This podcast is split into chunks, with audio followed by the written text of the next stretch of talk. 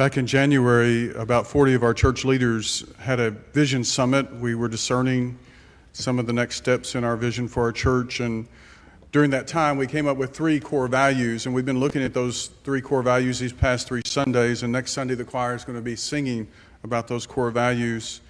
Two Sundays ago, we talked about the value of welcoming, which is our first core value. We invite and we accept and we love all people without exception, without reservation.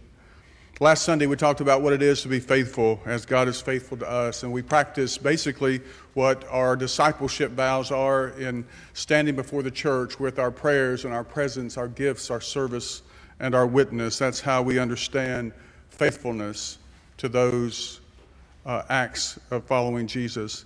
Today, we're looking at the third core value. And the third core value is we seek to be missional. And we've already heard from Scott reading the first lesson. Paul, the Apostle Paul, had one of his metaphors for what it meant to be missional and for what it meant to be a follower of Jesus. That was to be the body of Christ. That was his metaphor, a very favorite one of his. Our gospel reading gives us another metaphor that Jesus used in reference to his followers. It's found in Matthew chapter 5, verses 14 to 16. For those of you who are able, would you please stand in honor of the reading of the gospel? Matthew 5, 14 to 16. Listen now for the word of the Lord. Jesus is speaking to his disciples. You are the light of the world.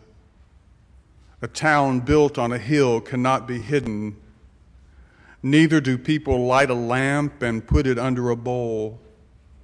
Instead, they put it on its stand, and it gives light to everyone in the house. In the same way, let your light shine before others, that they may see your good deeds and glorify your Father in heaven. This is the word of God for the people of God. And thanks be to God. You could be seated. Hopefully, you almost sat down on one of these sheets. I want you to get that sheet out, if you would, please. And on the first side, I'll call it the first side, there's a list of mission opportunities. And then there's, at the top, it says core value number three, missional. And that gives the full statement of what we understand to be missional here at State Street. Would you read that with me? We live, that part there. Let's say this together.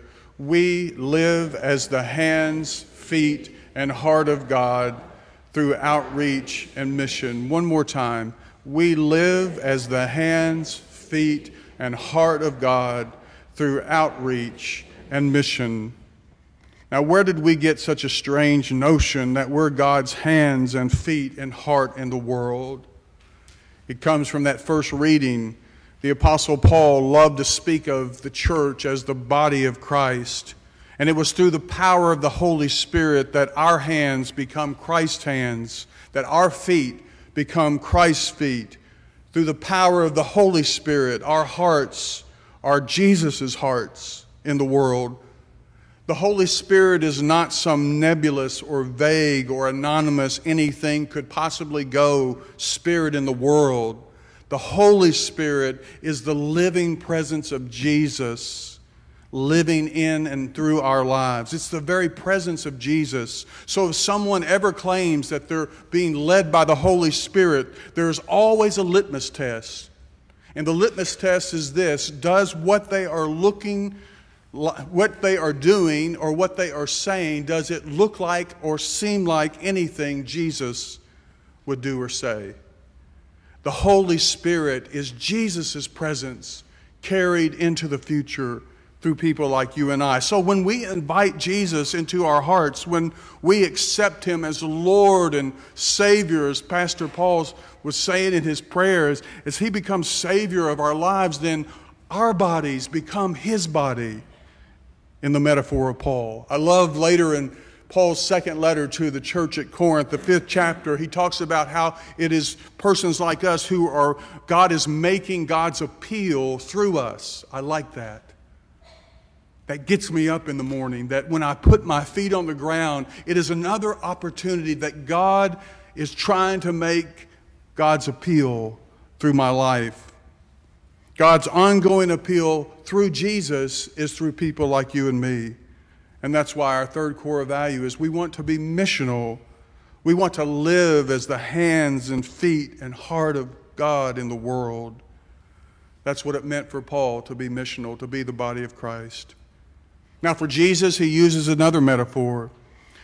Uh, uh Jesus speaks of himself in the Gospel of John as the light of the world. And it's interesting, in Matthew's Gospel, Jesus transfers that image of him being the light of the world, he transfers it to his disciples because he says to them, You, you are the light of the world. Every act of mission, every act of outreach is a means for you and I to let our light shine.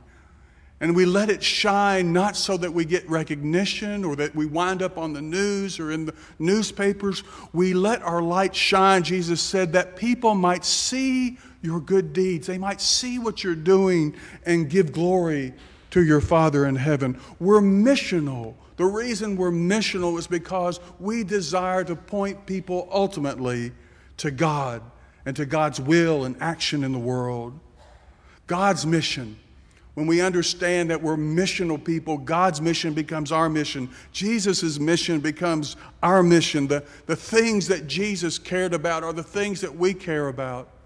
The things that brought tears to his eyes are the things that bring tears to our eyes. The things that angered him are the things that anger us. The things that aren't right in the world are the things that we want to set right. The things that broke his heart, that broke the heart of our Lord, are the things that we're called to, to break our own hearts and to take action. Sometimes people will say, in very honest desperation and anguish, I've said it You've probably said it at some point. Why doesn't God do something? Why doesn't God do something about poverty? Why doesn't God do something about the violence in the world? Why doesn't God do something in the Bahamas or in Florida? Why doesn't God do something? And you fill in the blank. And the reality is, the Apostle Paul shares with us Jesus' own understanding is that God wants to do something, but hidden in the wisdom of God only in God's own wisdom, God desires to do that through people like you and me. He is making his appeal to the world through people like you and me. Being missional is about continuing God's mission in Jesus Christ in the world through the power of the Holy Spirit. Now, does that overwhelm you or does that energize you? that God would look at people such as ourselves and entrust with us this mission in the world.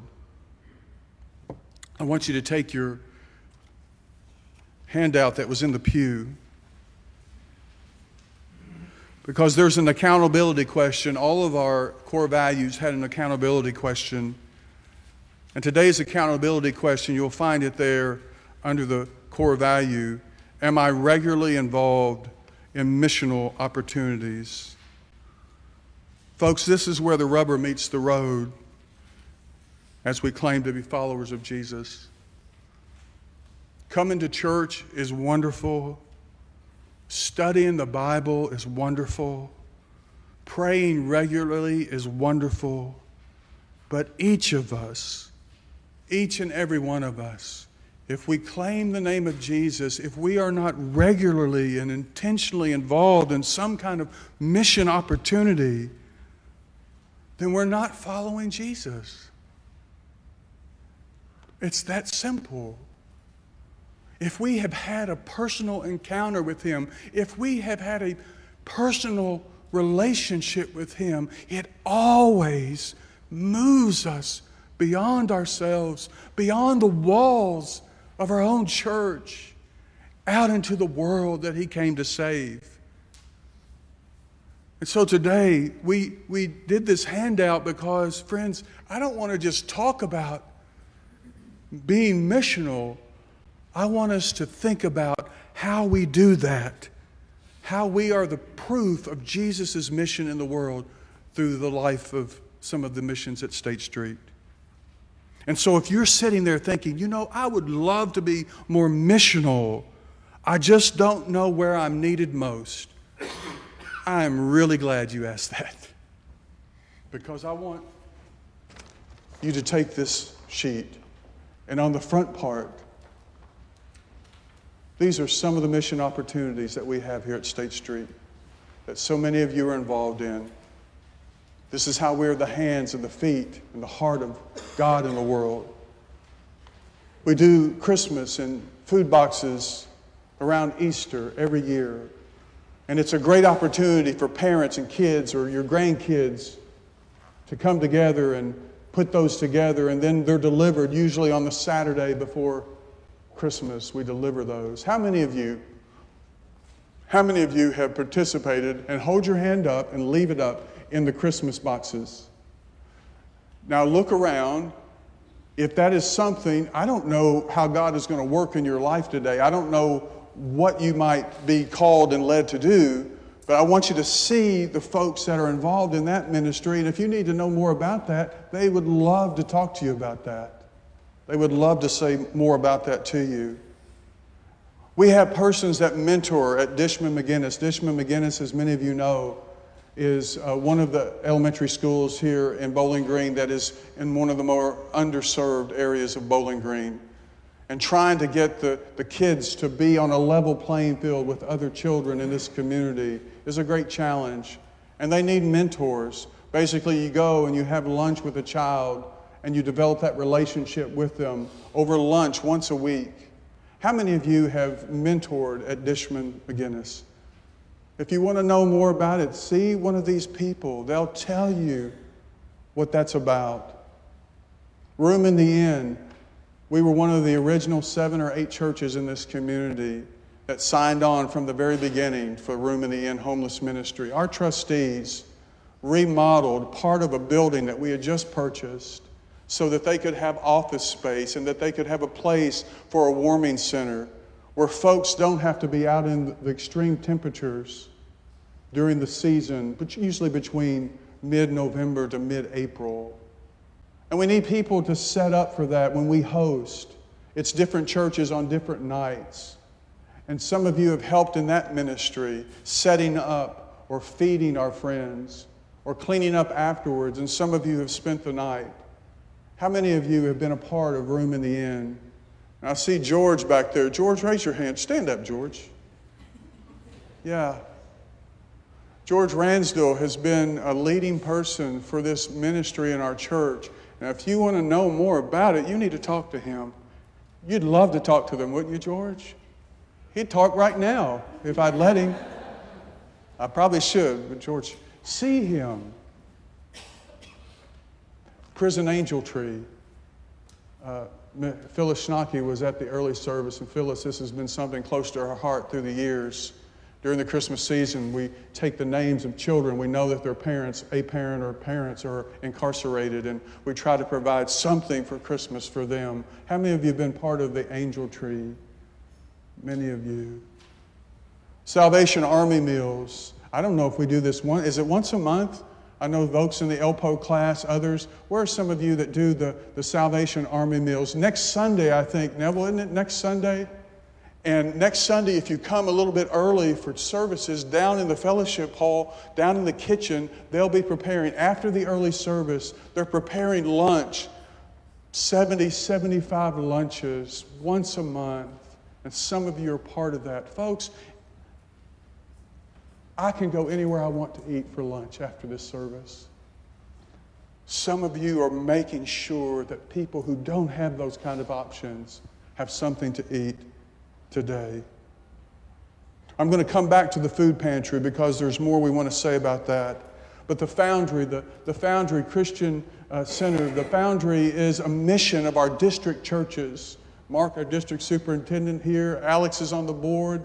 Uh, Neville Spear is the, the, the chair of the board at the Foundry. It's a preschool and it's an after school program because we're trying to help kids have the same advantages, educational advantages. You've heard me say before, you know how we build prisons in this country?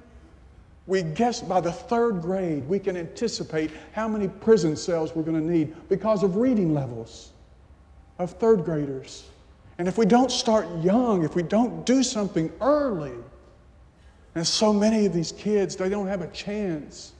They don't have people that pour into their lives like maybe you and I did. And so the Foundry is trying to help make that happen. How many of you have been a part of the Foundry ministry? Any of these persons would love to speak with you. Jim's on the board. Probably leaving, I'm on the board. Talk to us. The help ministries, I'm going to come back to that because it's one of our, our critical needs right now. Some of you get together on Wednesday afternoons about 4:30 and you knit hats and caps and scarves. I was in the room in the inn clothing thing uh, helping someone this morning. I looked up on the top of the shelf. There's a container ready for the winter season. Many of those scarves and hats and gloves were knit by persons in our church. Pat is one of those. Who else? Is, where's our knitters? Back there, Brenda and Shirley. Y'all, y'all would love to have more knitters, right? The more knitters, the better. On Wednesdays before Wednesday night gathering, mission trips. I know Marty and Jamie are going to be going to the Thailand Methodist Mission. But if there's a mission opportunity you'd like to, if you would like to, to go on a trip somewhere, just indicate that. We'd love to pull people together that could do something in a, in a mission trip. The Umcor Christmas boxes, they're actually shoe boxes, and we did this in July. We had an ice cream social, and we gathered toys and other supplies that children all around the world will receive. We have to do it early because the missionaries are everywhere in the world. So, how many of you, with the shoe boxes, those Christmas boxes, how many of you were part of that this year? Any of these people would love to talk to you about that. And then the United Methodist Homes for Children and Youth. This church, this church leads this area in its generosity toward the home and its ministry and has done that for years and years and years. Steve Schnocky was at the early service, and Steve has been a chair of the board. And many of you have been intimately involved in that ministry. The Thanksgiving meal is right around the corner. And this year we host, some of you know that we do a partnership meal on Thanksgiving Day with First Christian Church and our church, and it goes back and forth the street. This year it's on our side of the street. And we will feed in our fellowship hall on Thanksgiving Day some 600 people. And then we'll deliver double that on that particular day. And then people like George, he's crazy. George will take whatever's left, if there's anything left, and he goes down the bridge and other places in Bowling Green and he makes sure that people have something to eat on Thanksgiving Day. And so if you could maybe work it out in between football or whatever you're into, that's an opportunity to be the hands and feet of Christ. And then finally, breakfast at Faith. Faith United Methodist Church is on Veterans Parkway. We partnered with them some months ago now. Cindy and Gary Skyble have helped pull that together and help us so much with that ministry. They have a substantial refugee community that attends worship and is part of their church family, and some 30, 40, maybe even 50 kids at times are there, and they don't get breakfast if breakfast is not served before they have worship. And some of you, who are our faith breakfast kids, people? You like the fancy names I'm using for that? So if, you, if you're interested in that, and basically it's going during the Sunday school hour and you have time to get here for worship and do that. We're probably leaving some things out, but those are some of the ways. I want you to open, or I, I folded mine, so I'm saying open. Just flip it over if you, on the other side. I don't know how many years this church has been doing this, but I know that Phyllis's husband Harry was instrumental in the Churches United in Christ Help Ministry. The five downtown churches have pooled resources for years, and we help people with utility bills. We help our neighbors in this community, hundreds of families every year, thousands of dollars is helped with folks. And we do it on the first Wednesday of a full month, of a full week of, isn't that right, fellas? The first full, how am I saying it? The first full week of a month, that Wednesday is our day. And over at Grace Place is where we interview folks. And it's where we try to help people. And, and there's some needs right now because some of the folks that have been doing that ministry so faithfully for so many years, they can't do it anymore. And so, some of you, maybe you could do that from, from 1 o'clock to 3 o'clock on that one Wednesday a month And these are the ways you can help. You don't necessarily have to interview folks for help. You can enter the information into Charity Tracker, which is a way that we help help as many people in the community. And, and it's not going to surprise you. Sometimes people try to take advantage of the system. And so Charity Tracker lets us know that this person has received help here and here and here. And maybe they don't really need the help that we're providing in that particular day. And so there are people that will take the checks once we help someone with their utility bill, the check has to go to BGMU or to Atmos or to Warren Rural Electric. We, we have to send those monies and those checks. And we need people just to pick up the checks and to take them and to deliver them. And then we need hosts just to help to set up, maybe come a half hour early and help get things ready for that ministry. How many of you are part of the Churches United in Christ Help Ministry? You know, Phyllis and Donna and Carol are back there. I'm not even looking behind me, I'm sorry. So that's a critical need right now. And Jamie, Jamie will train you and help you understand how you can be helpful in that. And finally, the food pantry. How many years have we been doing the food pantry here at State Street? Does anybody know? It's we have a food pantry fully stocked over at Grace Place now. And we hand out groceries every week, nearly every week on Monday, Tuesdays, and Thursdays. And we're trying to find folks that might have a couple hours on those days from 9 to 11. And we publicize those hours, and you can help people. We help people every six months with groceries if they need it. And there's some needs there to go buy the groceries and you're reimbursed for that. There's people that just need to stuff the bags and you can do it after church on Sunday to fill those up. And then to, to, to hand out the bags to folks that come and receive their information.